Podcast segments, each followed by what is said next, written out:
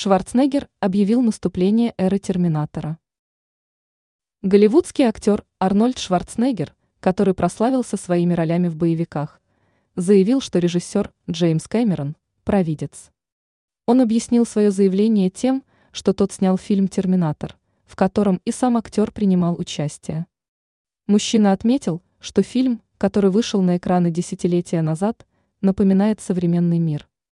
Кинолента показывает, что машины получают сознание и начинают управлять людьми.